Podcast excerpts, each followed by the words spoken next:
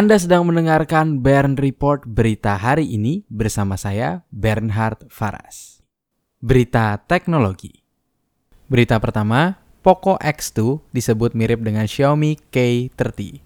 Poco X2 akan dirilis dalam waktu dekat, namun dalam video teaser yang terbaru terlihat kalau ponsel tersebut punya banyak kemiripan dengan Redmi K30. Kemiripan tersebut salah satunya terlihat dari sensor sidik jari yang terletak di bagian pinggir ponsel. Sensor tersebut juga berfungsi sebagai tombol power, lalu kemiripan kedua ada pada susunan kamera belakang yang persis seperti Xiaomi K30. Xiaomi sendiri memang tak meluncurkan Redmi K30 di India, melainkan mereka merilis Poco X2 di sana. Ada kemungkinan memang Poco X2 merupakan versi rebranding dari Redmi K30 di India. Berita kedua, Taipei Game Show 2020 ditunda karena virus corona. Taipei Game Show yang semula dijadwalkan berlangsung pada tanggal 6 hingga 9 Februari 2020 terpaksa ditunda. Pihak panitia mengatakan penundaan kira-kira berlangsung hingga musim panas sebagai antisipasi penyebaran virus corona. Sebelumnya, Taipei Game Show direncanakan akan tetap diselenggarakan karena tim panitia akan mengimplementasi serangkaian pencegahan epidemi sesuai dengan pedoman yang diberikan oleh Pusat Pengendalian Penyakit Taiwan. Berita ketiga, Uber tangguhkan 240 akun pengguna karena virus corona. Penangguhan ini dialami para pengguna yang berada di negara Meksiko. Kejadian ini bermula saat dua pengemudi Uber dilaporkan oleh Departemen Kesehatan Meksiko yang menerima tumpangan dari seseorang yang terjangkit virus corona. Kemudian, dua pengemudi tersebut juga mengantar lebih dari 200 orang lainnya. Uber menyarankan bagi para pengguna yang akunnya ditangguhkan untuk memeriksakan kesehatan mereka.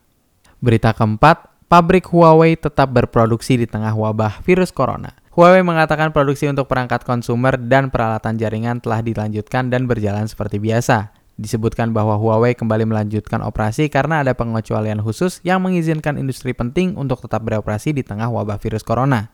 Selain Huawei, perusahaan chipset Yangtze Memory Technologies tetap beroperasi seperti biasa. Padahal perusahaan tersebut berlokasi di kota Wuhan, pusat wabah virus corona.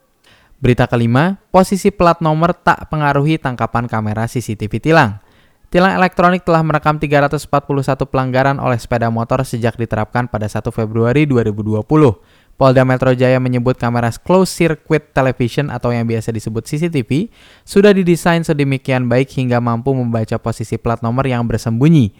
Dalam artian, asalkan plat nomor terpasang dan menghadap ke depan, kamera tetap dapat menangkap foto para pelanggar. Berita ke-6, sebagian ponsel ilegal tak akan diblokir pemerintah.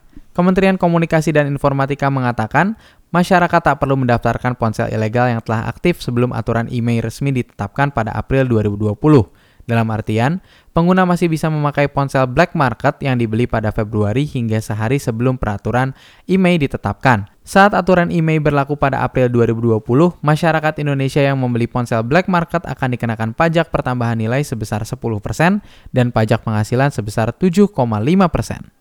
Untuk teks dan sumber berita selengkapnya dapat Anda lihat di website www.bernhardfaras.com. Terima kasih sudah mendengarkan Bern Report berita hari ini. Jangan lupa untuk membagikan kanal ini kepada kerabat Anda, tekan tombol like dan subscribe untuk mendapatkan kabar terkini setiap pagi dari hari Senin hingga hari Jumat pada pukul 6.30 waktu Indonesia Barat. Saya Bernhard Faras pamit undur diri, semangat selalu dalam menjalani hari ini.